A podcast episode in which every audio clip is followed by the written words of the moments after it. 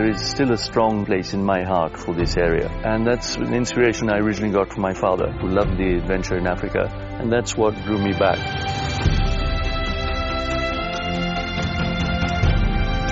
Virunga Lodge is situated at the hill called Sunzu, overlooking the five volcanoes that people track the gorillas from.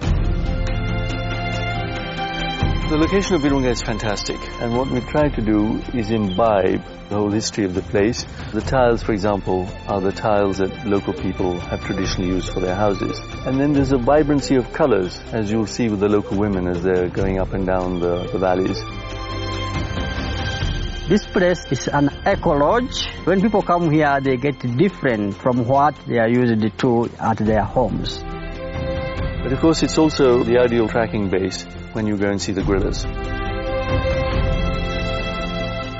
While you are tracking the gorillas, you see this wildlife in the nature, which is really amazing experience that you can't have anywhere else.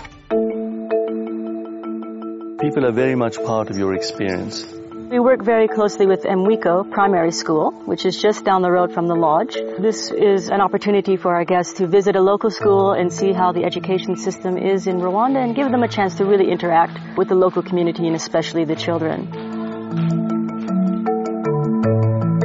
In the evening for our guests, we do Intore, which is a local one and traditional dance. And they perform almost daily at the lodge and our guests come and watch the dance and actually get involved in the dancing themselves.